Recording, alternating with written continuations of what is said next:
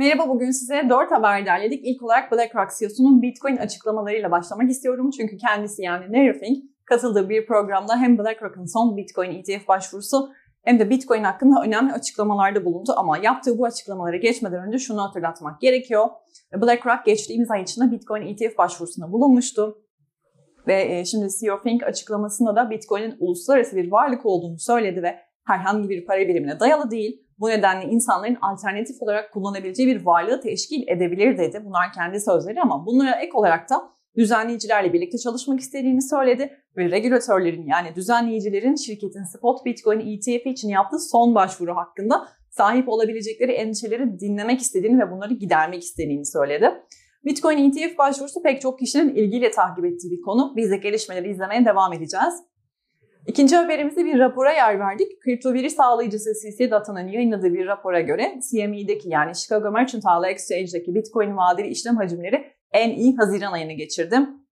E, rapora göre bahsi geçen Bitcoin vadeli hacimleri %28.6 artışla 37.9 milyar dolara yükseldi. Ethereum vadeli kontratlarındaki hacim de %10'dan fazla yükselmiş oldu ama şunu da belirtmek istiyorum. Uzmanlar bu ilgi artışının arkasındaki sebebin BlackRock'ın ETF başvurusu olduğu yorumlarında bulunuyor. Ayrıca yine CME Ethereum Bitcoin vadelisi olarak bir türev ürünü 31 Temmuz'da piyasaya sunma planı olduğunu da açıklamıştı. Ve bunun ticker'ı da EBR olacak yani baş harflerinden oluşacak. Ancak bu türev ürünün piyasaya çıkması için regülatörlerden onay alması gerekiyor. Üçüncü haberimiz Hong Kong'dan. Son dönemde blok zincir dostu politikalarıyla dikkat çeken Hong Kong cephesinden yeni bir hamle geldi. Hong Kong Web3 gelişimini benimsemeye devam ederken pek çok adım atarken süre gelen kararlılığının bir parçası olarak ve bunu göstermek için aslında bölgede Web3 gelişiminin kontrol edilmesi için sektör ve hükümet yetkililerinden oluşan bir görev gücü kurdu. Aslında e, temel amacı baktığımız zaman yenilikçi olan bu keşfe öncülük etmek ve onu en uygun şekilde yönlendirmek, yine aynı şekilde gelişen bir ekosistemi inşa etmek ve bunun merkezi haline gelmek dünyada. Bunun için de alanında başarılı kişileri ve yetenekleri bir araya getirmeye çalışıyorlar. Öyle ki yapılan açıklamaya göre bahsi geçen bu görev gücünde 15 sektör katılımcısı ve yine 11 önemli hükümet yetkilisi olacak.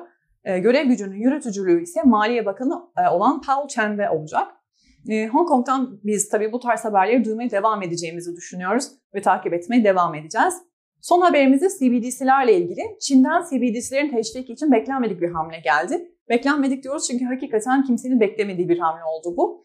Çin'in doğusundaki Jijan'da tüm otobüs güzergahlarında dijital yuan ödemelerinin kabul edilmesine karar verildi. Ülke bununla birlikte CBDC programının benimsenmesi için büyük bir adım atmış oldu. Henüz pilot aşamada olan bu yenilik CBDC ödemelerini iki otobüs hattı üzerine test etti ve bunlar da başarılı olduktan sonra bütün kente e, yaymaya karar verdiler. Bu şekilde ödeme yöntemi bütün kentte kullanılacak.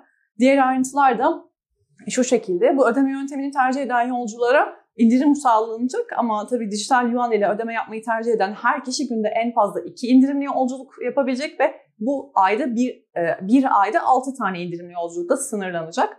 Şunu da hatırlatmak istiyorum. Çin Merkez Bankası dijital parası için yani CBDC için pek çok adım atıyor. 23 e, Nisan 2023'te yine memur maaşlarını dijital yuan ile ödemeye başlayacağını biz duyurmuştuk sizlere. Gelişmeleri izlemeye devam edeceğiz. Bugün bu kadar da iyi günler.